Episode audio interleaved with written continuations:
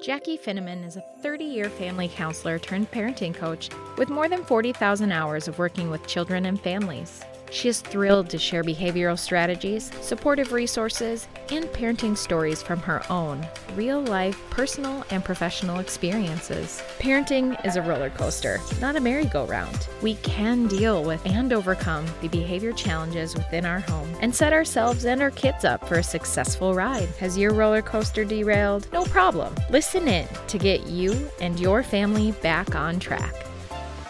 All right, so welcome back, No Problem Parents. I have a very special guest on today to talk about a very important topic all things substance abuse in adolescence. And so let me tell you a little bit about Richard. Richard Capriola has been a mental health and substance abuse counselor for over two decades.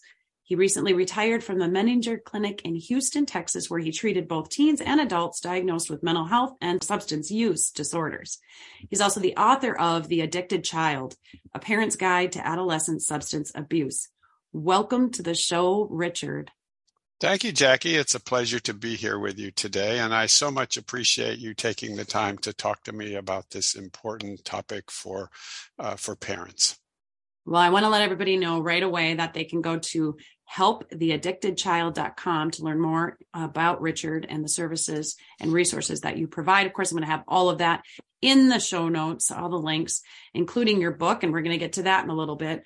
But I really want to just get right to the point and ask what substances are teens using today? We're going to get into into the actual substances that are most common right now. Yeah. And also talk about how the pandemic changed teen substance use and what happens to teens um, what happened to teen substance use a year after the pandemic. You have yeah. some amazing new research and results to share with us today. Let's maybe start with what are the substances that teens are using? Well, this has been true for quite a long period of time, but teens typically are attracted to alcohol and marijuana. Those are the two primary substances that teens have been using for a long, long period of time. You know, the percentage and the amount varies from year to year, from grade to grade. But when we look at the full range of, of, of drugs that are out there, we tend to see kids typically being attracted to alcohol and marijuana. Now, for about three years prior to the pandemic, what we had noticed was an alarming increase in teenagers vaping uh, things like nicotine and marijuana. It, it was just dramatically rising for three years before we got to the pandemic. Um, kids were moving into getting these vaping instruments and, and, and, and vaping either marijuana or nicotine at really alarming levels. It was really getting very concerning uh, for about three years, each year increasing until we got to the pandemic the pandemic comes along and what does it do? Well, it, it reduces substantially teenage use of substances across the board. And that makes sense. Uh, kids were uh, at home. They were pulled away from their uh, school environment, from their social friends. They were isolating, many of them doing online uh, uh, school. Um, uh, so we did see a dramatic increase uh, in the amount of uh, teenagers using substances during that year of the pandemic. Um, the pandemic itself forced the largest one year decline in over 48 years. That's how dramatic it oh, was. Wow. Marijuana use, for example, fell from, I think it was 35% in 2020 down to about 30% in 2021. Now, what we noticed in 2022, which is the first year after the pandemic, uh, it pretty much remained unchanged. So that's the good news. Alcohol drinking during the pandemic fell from about 55% down to around 46%. However, in 2022, the year after the pandemic, it rebounded the research appears to show that the one year decline due to the pandemic in alcohol use was fleeting basically, and probably had very little long term effect. Because what happened is a year after the pandemic, alcohol use among teenagers rebounded at a very high rate. Vaping, conti- vaping of nicotine and marijuana continues to be a problem even after uh, the, the pandemic. Um, in 2022, for example, the year after the pandemic, nicotine vaping among eighth grade students remained unchanged. It didn't increase, but it did increase among 10th and 12th grade use, users. And marijuana vaping a year after the pandemic increased at all three grade levels 8, 10, and 12. So we are seeing some rebound uh, in uh, adolescent use of substances a year after the pandemic, which sort of makes sense because they get back into their social environment, they're hanging out with their friends, they're back in the classrooms. Other drugs, a year after the pandemic, inhalants, hallucinogens, cocaine, heroin, Vicodin, all showed slight increases in 2022 over 2021. Non-prescription, non-prescription use of Ritalin and Adderall increased at all three grade levels, 8, 10, and 12. For example, I think it was non prescribed use of Adderall increased among high school seniors from, I think, 1.8% to 3.4%. Interestingly, though, for prescribed use of the medications that treat ADHD, these, these are prescriptions under a doctor's supervision, increased significantly in 2022. The percentage of high school seniors who, ha- who were using these drugs under a doctor's orders went from 11% to 15% in one year.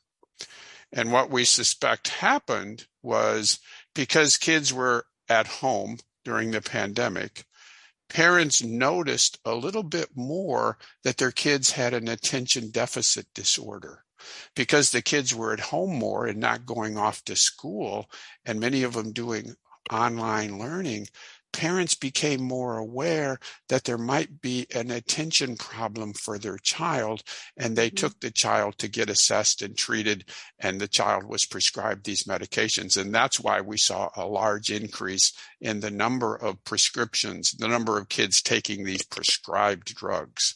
Um, so I, I think that might be a good thing that parents, uh, because kids were staying at home, were able to uh, discover that their kids might have a, a, a, significant attention deficit disorder and get treatment for it. But the, that accounts for the large increase in the prescribed drugs. Right. And I, oh, it's such a catch 22 for me on that because while I, I think you're right, it is a good thing that parents noticed and were able to, yeah. to pay attention and have yeah. the time and be around their child enough to to understand right. that there was there were some issues with attention i still it's almost bittersweet because so often the first thing we do is seek out medications yeah. which i'm not against medication if the brain is overactive and we need to calm that down you know so that we can we can feel and we can focus and we can do all those things that that is a great thing however it's not enough by itself it's not enough and and I think we have to be careful with it because it really gets to the extent that the disorder has become disruptive for the child. It's certainly not the first thing parents should try. They should try other uh, other strategies to help their child uh, with any type of an attention problem. But when it gets to the point really where it really becomes destructive and is causing problems, then I think there are cases where medication can help, but but it shouldn't be the first. It shouldn't be the go-to automatic remedy. We do enough of that already. You know, it's like mm-hmm. pills can solve any problem that we have out there. Right. Um, what age is the research going back to? Like, what when are kids starting to use? Well, this survey is a national survey done out of the University of Michigan every single year, and it's been it's been going on for over 40 years. And they survey eighth grade students, 10th grade students, and 12th grade students every year. And they're looking for what drugs are these kids using, what do kids think about drugs, and how easy do kids think these drugs are. And what the results have consistently shown is number one, these drugs are readily available on the street and kids know it. When we ask kids, how easy is it for you to get marijuana? They tell us it's no problem. When we ask them, how easy is it for you to get alcohol? No problem. We can get it if we want it. It's easy. Drugs are easy for us to find, is what they tell us. When we ask them, how harmful do you think drugs are? They say, we don't think they're harmful we don't think they're harmful at all. We don't think drinking alcohol is a big deal. We don't think smoking marijuana is a big deal. We don't think these drugs are all that harmful. So when you combine the fact that these kids believe these drugs are easily, readily available, and they don't think they're very harmful, that's why we see the drug problem that we have out there right now. And I'm guessing they start, some of them, many of them start even earlier. Um, yes. It would be nice to see a, a, survey starting even at sixth grade. Uh, I've had a few families I've worked with where we yep. have we've we've dealt with that. Um, My oh. message to parents is don't become paranoid about this issue. It can be a very frightening issue. No parent likes to think their child is or could be involved in drugs, but knowledge is power you know, so many times when I was uh, working at Menninger Clinic, I would sit across from a family and I would go through their child's history of drugs. You know, what drugs were they using? How young were they when they started? How often are they using? And give them a diagnosis. I would give them a diagnosis of what we call a substance use disorder. And they would look across at me and they would say, I had no idea this was going on. Or if they did suspect their child was using a substance, they might say, I sort of thought something was going on, but I didn't think it was this bad. And mm-hmm. the thing is, these are good parents. These are good parents doing the best that they can. They missed the warning signs because nobody told them what to look for. Nobody ever told them what to look for. So after I left Menninger, I wanted to write this resource, my book, The Addicted Child, A Parent's Guide to Adolescent Substance Abuse. I kept it to a hundred and some pages because parents don't have time to read volumes of information on this. But I wanted to pack it with information that I hope parents will find helpful and useful. And probably one of the biggest parts the, in the book are the warning signs that I put in there. But yeah, there's also in, information on how drugs work in the brain, what what assessments you should get done if you think your child is is using a substance and what the treatment options are and how to recognize a good treatment program because parents aren't expert in this. You know, they, they need information. Exactly. So let's talk about some of those reasons why kids, teens turn to substances. Yeah. Every child is different. Every situation is different. Um, some kids get involved with substances out of curiosity. You know, they've heard about marijuana. What's it like? Uh, you know, they want to try it for themselves and they either have a good experience or a bad experience. And if they have a good experience, they're likely to, they may continue. Uh, so some of it is curiosity. Some of it is peer pressure you know the friends that they're hanging around with are using substances. Maybe they're smoking marijuana. Maybe they're drinking alcohol. So they want to fit in. They want to be part of their of their peer group. So if their peer groups are using a substance they're more likely to do that. And then for some kids not all kids but for some kids there's an underlying psychological reason that that child is using to medicate. In other words it might be anxiety, it might be depression, it might be some type of trauma, it could be an emerging personality disorder.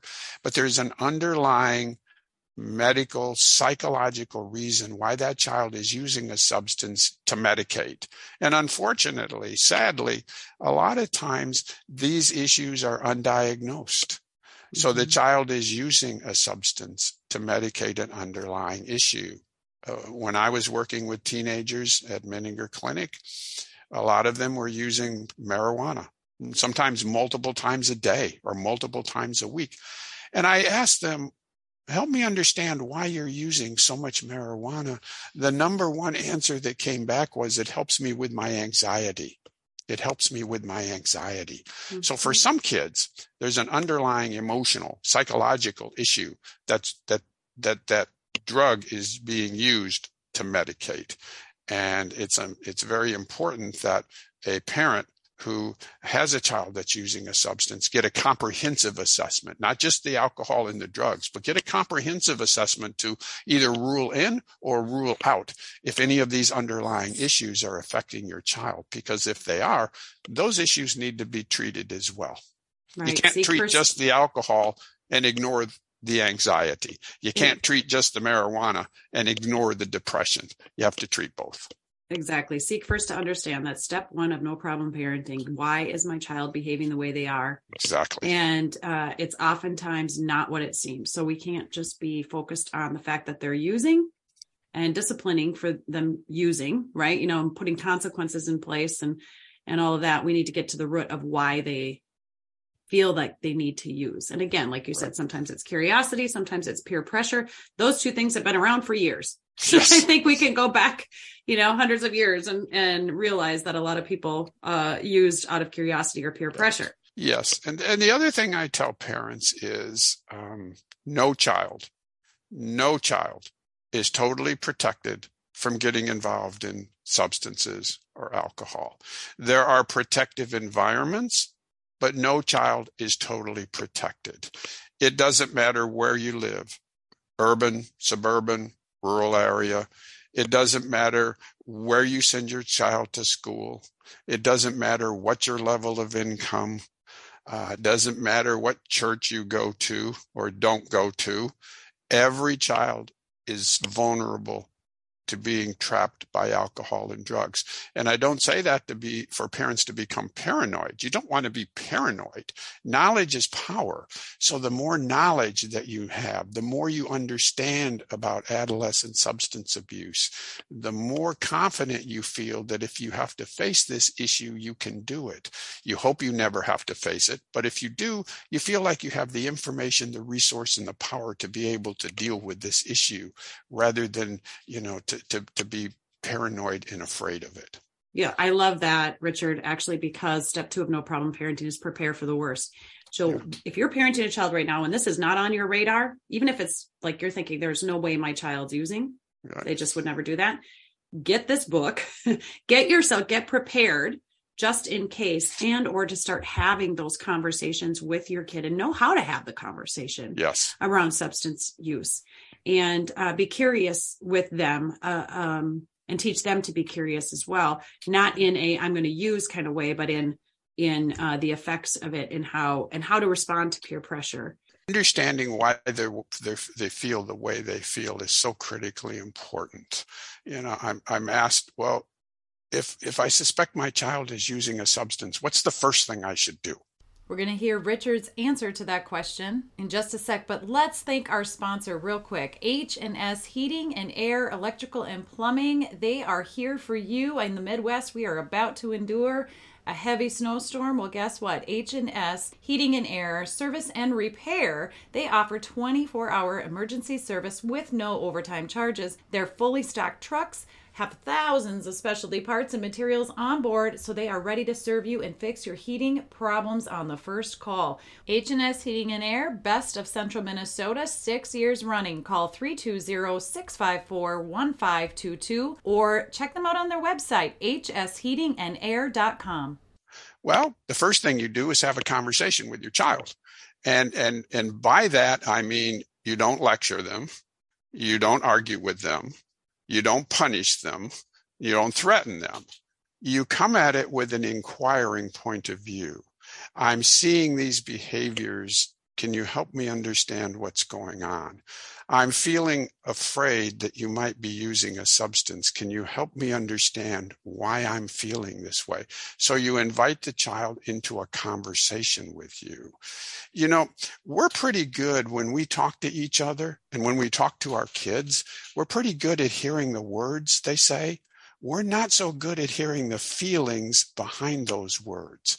And that is a skill that every parent can practice and every parent can learn so that when we're talking to our kids, we're not just hearing the words, we're hearing the feelings behind those words and we're reflecting them back to the child to see if what we're hearing is correct. If we, if what we sense is correct.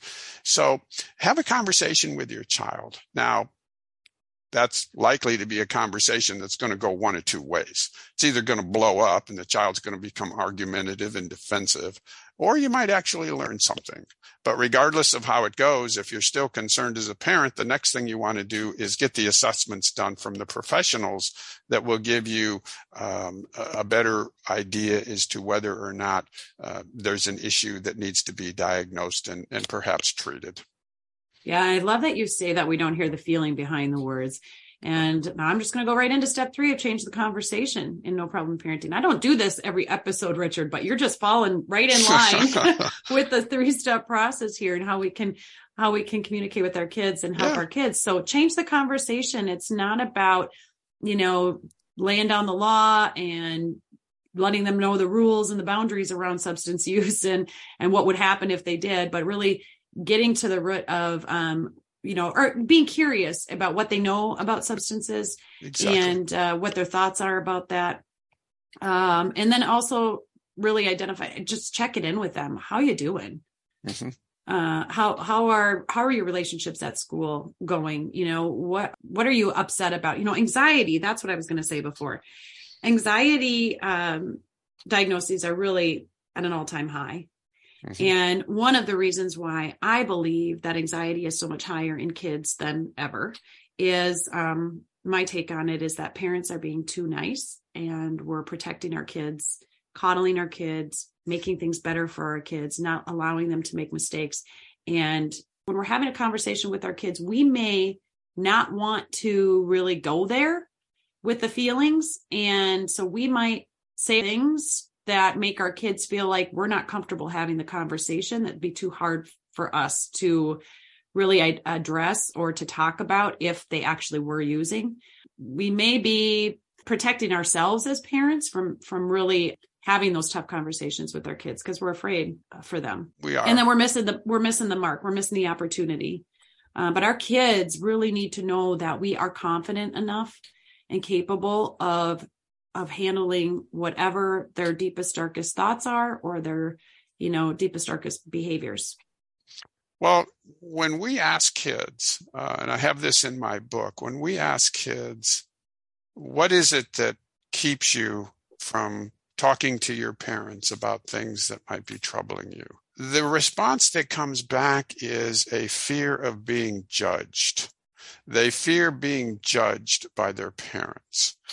So I think parents can go a long way in terms of, of, of developing this trust relationship with their child by doing some of the things that we talked about earlier having open communication helping your child understand that you're there to listen to them not to lecture them but to listen to them.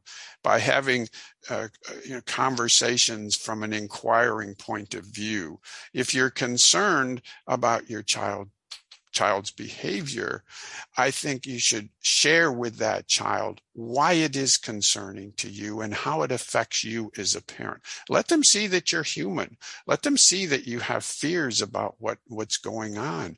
Um, if, if they're using substances, you know, let them know that you're afraid that something could really happen to them. Help them see that you have feelings too and that you're comfortable talking about those feelings. Um, yeah, it's difficult for parents to do that because parents want to give the appearance that they're infallible, you know, all knowledgeable, they've got all the answers, and but but that's unrealistic. Kids need to see that their parents are human just like they are and they need to understand that it's okay to have the feelings that they that they have and to trust that they can talk to their parents about those feelings. But all that all gets back to communication style and being able to develop an inquiring point of view and having these conversations with your child. It takes practice. We're not perfect at it but the more more a pay more the more a parent practices the better they come become at the skill well, and your book covers this. And so um, I really encourage parents to go out and get the The Addicted Child, is the name of the book. Um, we've mentioned that already, but it's a parent's guide to adolescent substance abuse. It's not just the book, though. It also comes with a workbook, right? There is a workbook for parents because I wanted something that would help parents. So I developed this short workbook that has exercises in it for parents, an opportunity for ba- them basically to journal some of their feelings, like how how is your your child using a substance? How's it affecting you? So it's a short very short workbook that that i think is best used in consultation with um, a good friend with a counselor uh, with a parenting coach, uh, with somebody that they trust that can give them feedback on what they're writing. So the, the, journal is for them to use, but I think it's best used with somebody else that they trust that can give them feedback and have a conversation about their what they're writing in the journal. Um, I think that's the best use of it. But I wanted to provide that resource for parents. The book itself is educational, The workbook is for parents to help them work through these feelings that they're having. Yeah. So it's not just the child's anxiety or the child's reasoning for using and all of that, but it's also the anxiety in the parent. Yes. And your help, Yes. this book is helping with the parent's anxiety around substance use. So if you have a child that's already using and you're well, you, you know they are, maybe you've sought treatment for them. Maybe they're in treatment. Maybe it didn't work first time around or, you know, maybe Yeah. it wasn't successful. Um, and you're still, you're still searching for how to best help your kiddo. Um, this is a great resource for parents. Um, I think uh, it's important that uh, that parents have knowledge. Knowledge is power. This is one resource that very quickly will bring them up to speed on adolescent substance abuse, including how drugs work in the teen brain. Parents need to understand that their their child's brain is in the process of developing. It doesn't get developed fully until around 20, age 24, 25. So there's a brief chapter that explains how drugs work within the brain. And I think it's important that parents understand that. But the bottom line is knowledge is power. Um, don't become paranoid about this issue. Learn as much as you can because I think it will help you feel less afraid, less paranoid, and, and more empowered to deal with this issue if you have to. You may not need it right now, but keep a copy of the book on your bookshelf. You might have a friend that needs it at some point, but hopefully you'll feel a little bit more confident about this issue and more prepared to deal with it if you have to. Be prepared. What is your worst fear around substance use? You know, parents, what's your worst fear? Don't wait for it to happen and hope it doesn't happen. Get educated so that, and again, this is no problem parenting. When the problem comes around, we say, Hey, I'm prepared to deal with this Mhm. and overcome this with my kiddo. Yeah, Well- I think you. Yeah, I think you'll feel more confident. And less afraid. Absolutely. And less afraid. Absolutely. Absolutely. Become the confident leader that I say our kids crave us to be. Thank you so very much, Richard, for being with me today. I appreciate it. Thank you, Jaci, and thank you for your contributions to the conversation. And I hope everyone that listens to our conversation walks away uh, uh, with more information and and and, hopefully feel uh, a little bit better prepared. Thank you for tuning in to the No Problem Parenting Podcast. Join Jaci next time for more tips, tools, and resources that will help you become the confident leader your kids crave you to be. Who do you know that we could support on their parenting journey? Like this podcast, subscribe, share, or leave a review of the show. Your support of the No Problem Parenting Podcast pays it forward and helps us help more families.